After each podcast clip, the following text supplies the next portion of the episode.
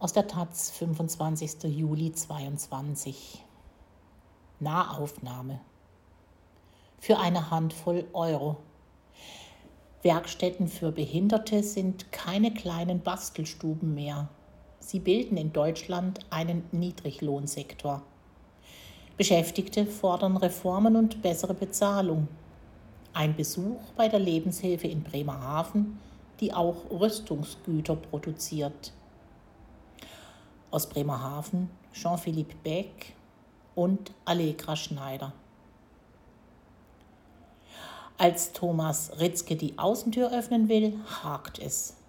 Noch läuft nicht alles rund. Die Werkstatthalle der Lebenshilfe ist gerade neu. Sie steht in einem Gewerbegebiet in Bremerhaven, Leher Heide. Ritzke trägt ein hellblaues Kurzarmhemd mit kleinen Karos, dazu Jeans und Turnschuhe.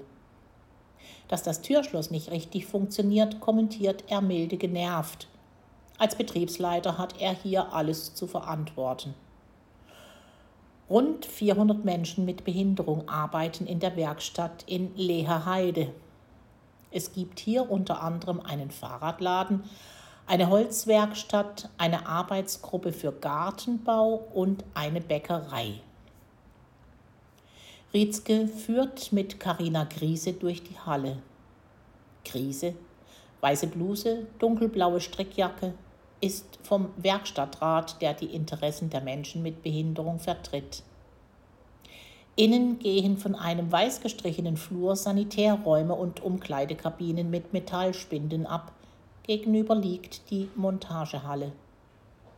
An Werkbänken sitzen Gruppen von Mitarbeiterinnen, mal zu zweit, mal zu viert, mal zu sechst um eine Tischinsel, manche im Rollstuhl, manche ohne sichtbare körperliche Behinderung.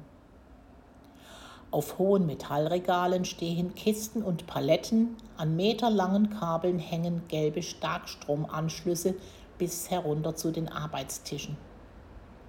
Griese und Rietzke werden herzlich begrüßt. Alle kennen die beiden, Krise ist seit 13 Jahren hier, Rietzke seit 19. Auf den Tischen stehen Boxen mit jeder Menge kleinen roten Kappen und fingerdicken gelben Röhren, etwa 10 cm lang. Es sind Hülsen für Seenotfackeln der Firma Vescom. Das Unternehmen hat in Bremerhaven einen Ableger für zivile maritime Notsignale aber auch eine Rüstungssparte namens Defense mit Pyrotechnik fürs Militär. Werbevideos auf der Firmenwebseite zeigen, wie Soldaten in Kampfmontur mit Sturmgewehren durch das Dickicht schleichen und Signalfackeln zünden. Geworben wird für Rauchgranaten und taktische Beleuchtungssignale, die im Gefecht Leben retten. Werkstätten für Menschen mit Behinderung bieten jenen, die auf dem ersten Arbeitsmarkt ohne weitere Unterstützung keine Chance hätten, einen Ort der Begegnung und Beschäftigung. Andererseits sind sie ein Niedriglohnsektor, der Behinderte vom ersten Arbeitsmarkt separiert und mit dem sich Unternehmen aus der Verantwortung kaufen, mehr echte Inklusion in ihren Betrieben einzuführen. Längst sind Werkstätten keine Bastelstuben mehr, die nur Holzspielzeug und Seifenschalen herstellen, wie sie auch im Shop der Taz erhältlich sind. Heute vergeben viele Firmen Aufträge an Werkstätten, die sich günstiger per Hand als maschinell erledigen lassen. Dienstleistungsaufträge, Verpackungen, Versand, Gartenarbeiten, Montage und Vorarbeiten für die industrielle Produktion. Menschen mit Behinderung fertigen Autoteile für Mercedes-Benz, verschicken Werbematerial für Fritz Cola, sortieren Klappboxen für die Drogeriekette DM. Aber Rüstungsgüter wie für Vescom? Ahnen die Menschen mit Behinderung, was sie da produzieren? Können sie sich bewusst dafür entscheiden? Dazu hatte die Taz eine Zuschrift von einem Pflegevater erreicht. Er habe eines seiner Kinder besucht, das derzeit in der Bremerhavener Werkstatt tätig sei.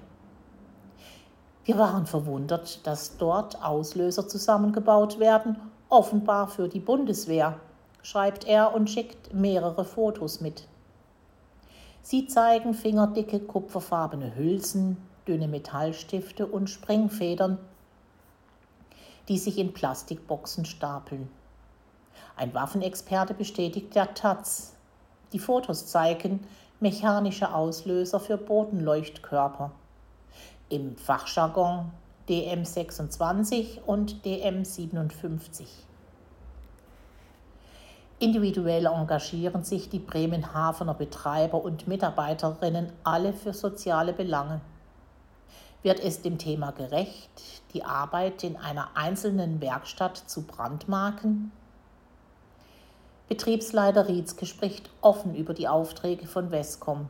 Früher hätten sie mehr für die Rüstungssparte gearbeitet, heute gehe es überwiegend um deren Seenotrettungsartikel. Er holt eine Kiste mit allerlei Teilen hervor, die die Werkstatt für Wescom bearbeitet. Keine Sprengstoffe oder Waffen, das ist ihm wichtig, sondern Papprollen, gelbe Hüllen für Seenotfackeln, aber auch die Auslöser mit einem Stolperdraht. Der wird an Kartuschen mit Leuchtmitteln montiert, um militärische Lager zu schützen und vor Eindringlingen zu warnen. Wissen die Menschen mit Behinderung nun, an was sie da arbeiten? Berichte über die Produktion solcher Teile durch die Lebenshilfe gab es bereits 2013. Damals sei in Bremerhaven ausführlich darüber diskutiert worden, auch unter Einbeziehen der Beschäftigten. Werkstatträtin Krise erklärt, dass ihre Kolleginnen mit der Produktion einverstanden seien. Die Bundeswehr hilft im Notfall, da können wir ihr auch helfen, sagt sie. Wir produzieren nur Dinge für deren Schutz, kein Kriegsgerät. Es ist wichtig, dass sich die Soldaten selbst schützen. Nicht immer wisse er bei jedem Teil, wofür es gut ist, sagt Rietzke. Und vermutlich wissen es auch nicht alle Beschäftigten immer genau. Aber so wie Krise es vorträgt, klingt es keineswegs ahnungslos. Sie weiß auch, dass der Auftrag ihren Lohn sichert. Die Geschäftsbeziehungen zu Wescom sind für uns existenziell, erklärt Rietzke. Es gebe in Bremerhaven nicht allzu viele Auftraggeber aus der Industrie. Für die Firmen lohnt sich die Produktion in einer Werkstatt in mehrfacher Hinsicht. Sie werben mit sozialem Engagement und können Kosten sparen, unter anderem bei der sogenannten Ausgleichsabgabe. Die soll eigentlich mehr Menschen mit Behinderung in den ersten Arbeitsmarkt bringen. Dafür gibt es viele Unterstützungsmöglichkeiten wie Lohnzuschüsse, persönliche Arbeitsassistenzen oder technische Hilfsmittel. Im Sinne der Inklusion sind Arbeitgeber ab 20 Arbeitsplätzen verpflichtet, mindestens 5 Prozent ihrer Stellen mit Schwerbehinderten zu besetzen. Ansonsten ist eine gestaffelte Abgabe an das Integrationsamt fällig. Doch wer Behindertenwerkstätten beauftragt, kann die Hälfte der Rechnung mit dieser Ausgleichsabgabe verrechnen. Manche Werkstätten, wie die der Caritas im Westerwald, werben offensiv mit dieser Einsparnis für Unternehmen und stellen Beispielrechnungen an. Auch die Arbeit ist in Werkstätten günstig. 2009 las man in einem Firmenporträt in der Wirtschaftswoche, wie beispielsweise der Kinderfahrzeughersteller Puki es schafft, ausschließlich im Hochlohnland Deutschland zu produzieren. Möglich sei das nur durch die Zusammenarbeit mit Behindertenwerkstätten. Die eigenen Mitarbeiterinnen bearbeiteten und beschichteten zwar das Metall, für das Zusammenschrauben eines Fahrrads sind die Löhne in Deutschland aber zu hoch, erklärte der damalige Geschäftsführer gegenüber der Zeitung. Die Kritik an solchem Geschäft wurde in den letzten Monaten immer lauter. Eine Petition fordert den Mindestlohn Werkstatträte ein Basisgeld. Seit Mitte Juni prangern Beschäftigte unter dem Hashtag Ihr beutet uns aus auf Twitter die Arbeitsbedingungen in den Werkstätten an, mit Fotos. Etwa von unappetitlichem Essen aus einer Kantine wurde über die sozialen Medien sichtbar, was oft verdrängt wird. Ins Leben gerufen hat die Schlagwortkampagne die 35-jährige Ela, die sich auf Twitter Johannisbeere nennt. Es wird vermarktet, dass wir behindert sind, sagt sie der Taz. Das ist das falsche Bild. Wir müssen Qualität liefern und arbeiten für namhafte Unternehmen. Wenn die Gesellschaft das erst einmal anerkennt, gehört auch eine bessere Bezahlung dazu, sagt sie. Seit über zwei Jahren arbeitet Ela in einer Werkstatt für behinderte Menschen. Sie ist psychisch erkrankt. Derzeit lebt sie in einer Einzimmerwohnung in einer Stadt in Süddeutschland. Genauer möchte sie es nicht in der Zeitung lesen. Auch ist Ela nur ihr Spitzname. Sie befürchtet Stigmatisierung.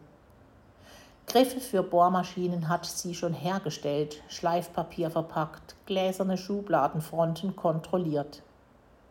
Derzeit beklebt Ela Pferdekoppeln für den Spielzeughersteller Schleich. Auch Plastikteile für dessen Pferdeanhänger hat sie schon zusammengesetzt. Ela mag ihre Kolleginnen. Die Werkstätten möchte sie nicht abschaffen, sondern verbessern. Einerseits setzen die Firmen auf unsere Arbeit, andererseits wollen sie es aber nicht Arbeit nennen, erklärt sie.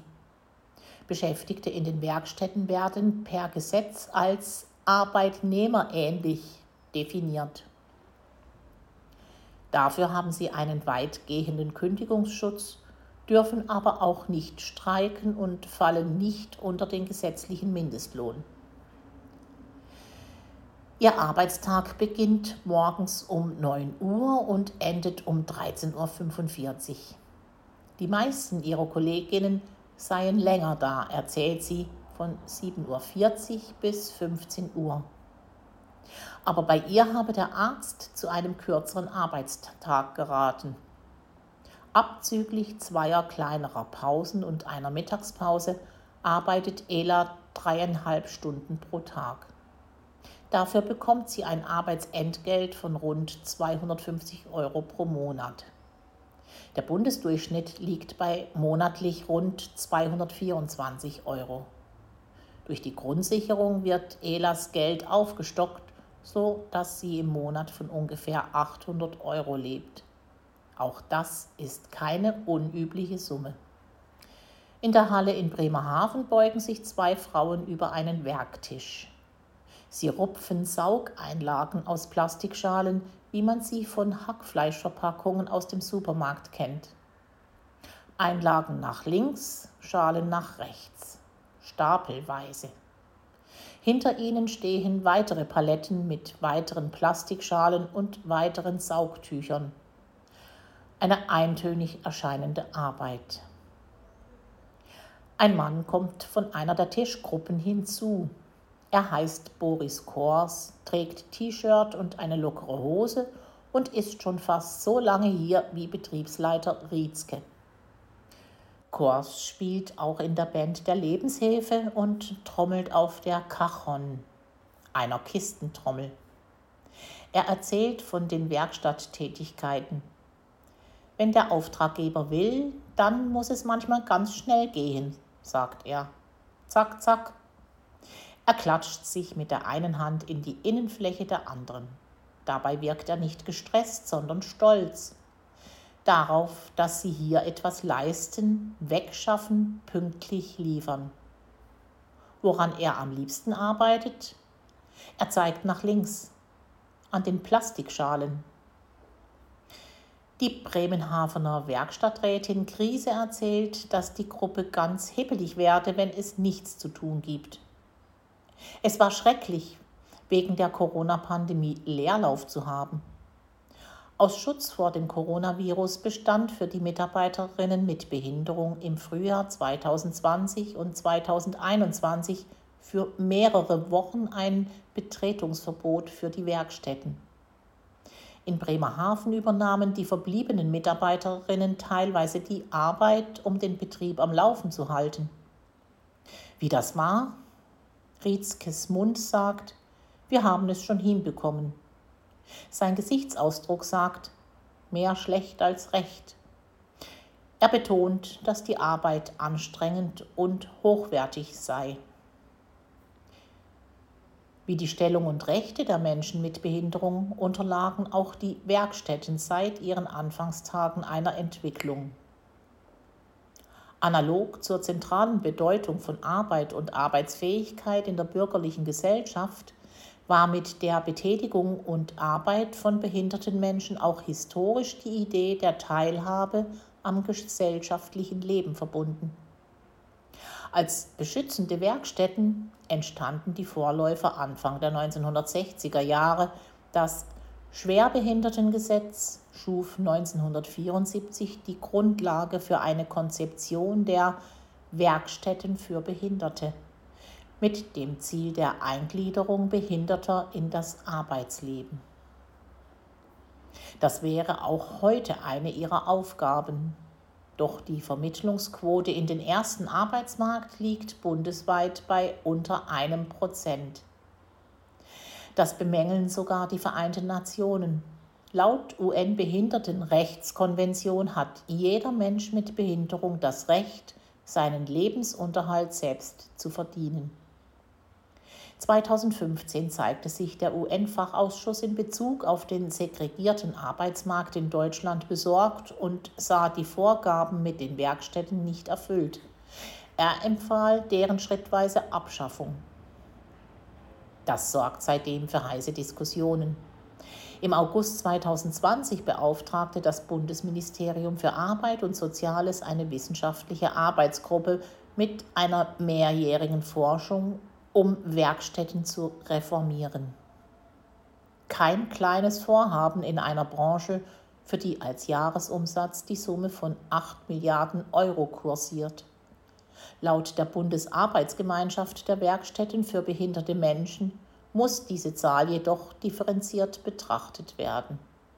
Sie stamme aus einer von ihr in Auftrag gegebenen Studie von 2014 und umfasse zweierlei.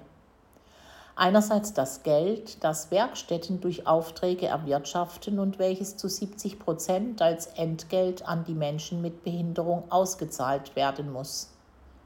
Andererseits in deutlich größerem Umfang, etwa zwei Drittel, die Kostensätze als Beträge, die die Werkstätten für den Betrieb und die Unterstützung der Beschäftigten aus der öffentlichen Hand erhalten also beispielsweise für Personalkosten, Fahrdienste oder sozialpädagogische Betreuung. Diese werden durch Sozialhilfe oder Rehabilitationsträger übernommen. Hauptsächlich Eingliederungshilfe, Bundesagentur für Arbeit, Unfallversicherung. Dieser komplexen und getrennten Finanzierung entspricht auch eine zweigeteilte Bezahlung der Beschäftigten. Diejenigen, die in den Werkstätten in der Verwaltung oder als Betreuerinnen angestellt sind, werden meist nach Tarif bezahlt oder deutlich darüber.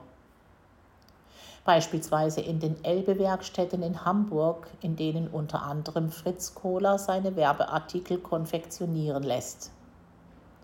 Während dort das durchschnittliche Arbeitsentgelt 2021 bei rund 270 Euro pro Monat lag, verdienten die beiden Geschäftsführer laut Jahresabschluss 2021 inklusive Tantiemen und Corona-Bonus 116.000 bzw.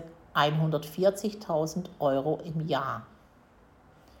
Allerdings Sie managen nach eigenen Angaben die größte Werkstatt Deutschlands, die rund 3100 Menschen mit Behinderung einen Arbeitsplatz bietet, zuletzt mit einem Umsatzerlös von 92 Millionen Euro. Für ein Unternehmen dieser Größe ist ein Gehalt von monatlich über 10.000 Euro in der Geschäftsführung sehr üblich. Der Geschäftsführer versicherte der Taz, dass sein Gehalt allein über die Kostensätze und keineswegs über die Arbeitsleistung der Menschen mit Behinderung erwirtschaftet wird. Ohnehin, seine Bezüge lassen sich betrachten, weil die Elbe-Werkstätten als GmbH und überwiegend in der Hand der Stadt Hamburg ihren Jahresabschluss transparent veröffentlicht. Andere große Werkstätten sind Vereine und legen ihre Bilanzen nicht so offen. Dennoch verdeutlicht das Hamburger Beispiel die große Spanne in der Bezahlung derjenigen, die in einer Werkstatt arbeiten. Das Arbeitsentgelt in Bremerhaven beträgt für die Beschäftigten mit Behinderung innerhalb der Werkstatt zwischen 180 und 250 Euro. Auch der Bremenhavener Betriebsleiter Rietzke kennt die Diskussion um bessere Bezahlung. Man sei darum bemüht.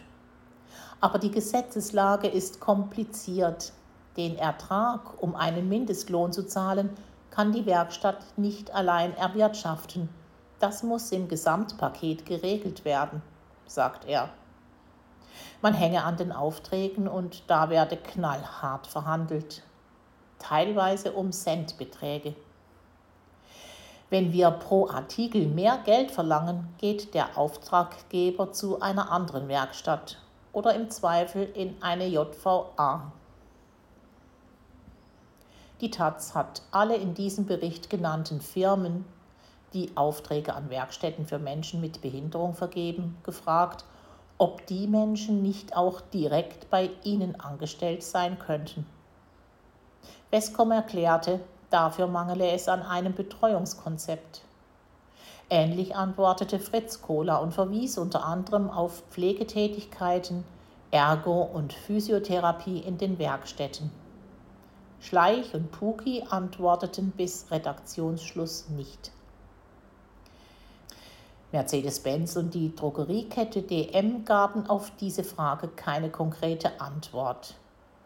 DM erklärte aber, dass in Deutschland rund 4% der mehr als 42.000 Mitarbeitenden eine Behinderung hätten.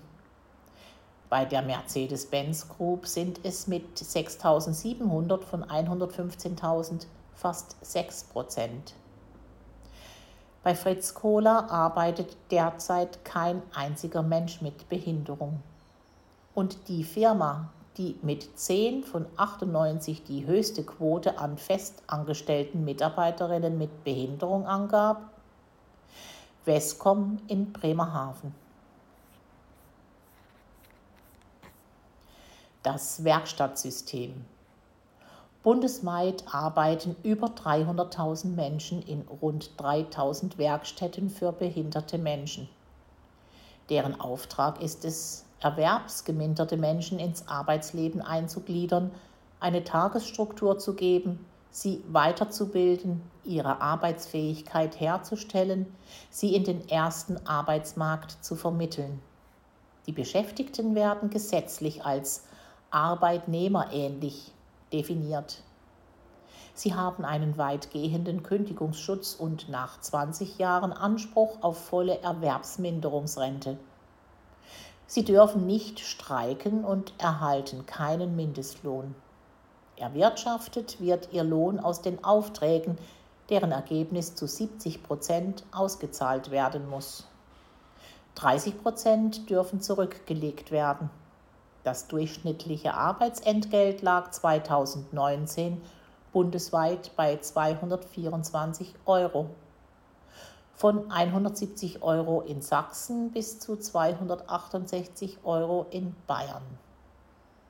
Aufgestockt mit Grundsicherung standen privat wohnenden Werkstattbeschäftigten 2019 durchschnittlich 973 Euro zur Verfügung.